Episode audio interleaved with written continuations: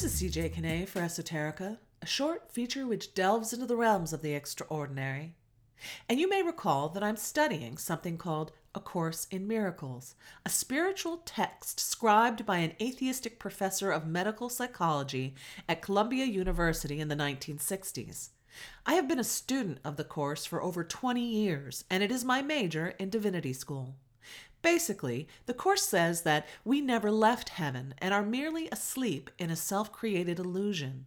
And like Siddhartha did to become Buddha, or Mr. Anderson did to become Neo, all we need to do is wake up.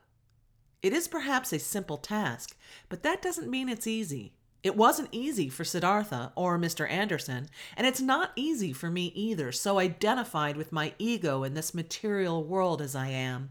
I'm prone to act and identify as my ego most of the time, despite my inconsistent efforts to connect with God and the Holy Spirit and live from the reality of a heaven I've actually gotten a few glimpses of.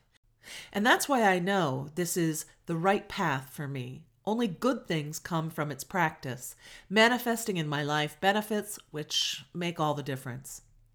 Yet sometimes it's particularly hard. The course asks its students to accept things exactly as they are, which doesn't mean we have to like it or even approve of it, but it does mean we can stop spinning our wheels and railing against the obvious existence of things we don't like, especially that which we cannot change. I'm in that process now, working to be still and accept after a weekend of spinning and railing. And anyway, I might as well spin and rail against myself because, as it turns out, everything I experience may be a projected illusion.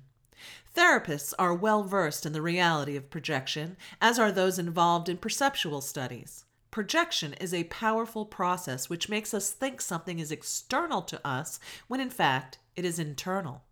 If you doubt the reality of this mechanism, look up the Gorilla Basketball video on YouTube.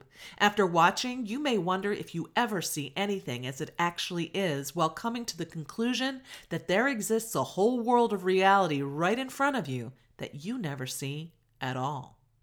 Perception and projection are creepy things with unnerving implications. And the Course asks us to recognize this. So, like Siddhartha, Mr. Anderson, and Marlee Matlin, too, in that incredible movie, What the Bleep Do We Know, we can wake up to our true nature and our true reality. And part of doing so is to simply accept things as they are while also accepting that much, or even all, of that annoying, frustrating, even frightening stuff we think is external to us is in fact a projection of our own minds. This makes blaming others difficult, but it also makes changing what I experience, especially how I experience it, under my control, which is great news because I can then literally change my mind and project into the seemingly external illusion things I like instead of things that I don't. And yet, I find it particularly hard to do so. It is so much easier to blame and judge you than to accept that I am a child of God, capable of creating as God does, especially when it looks like those people and situations are outside me. After all, as Einstein said, reality is merely an illusion, but it's a very persistent one. And it is this persistence I'm up against.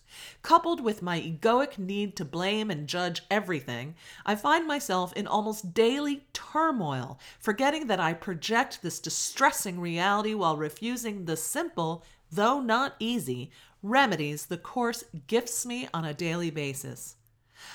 And if I do, then I just might have to stop blaming you and take full responsibility for both my life and how I experience it. I guess it's like Marianne Williamson says our deepest fear is not that we are inadequate, it's that we are powerful beyond measure. And isn't that a scary thought? For Esoterica, this is CJ Kinney. Thanks for listening.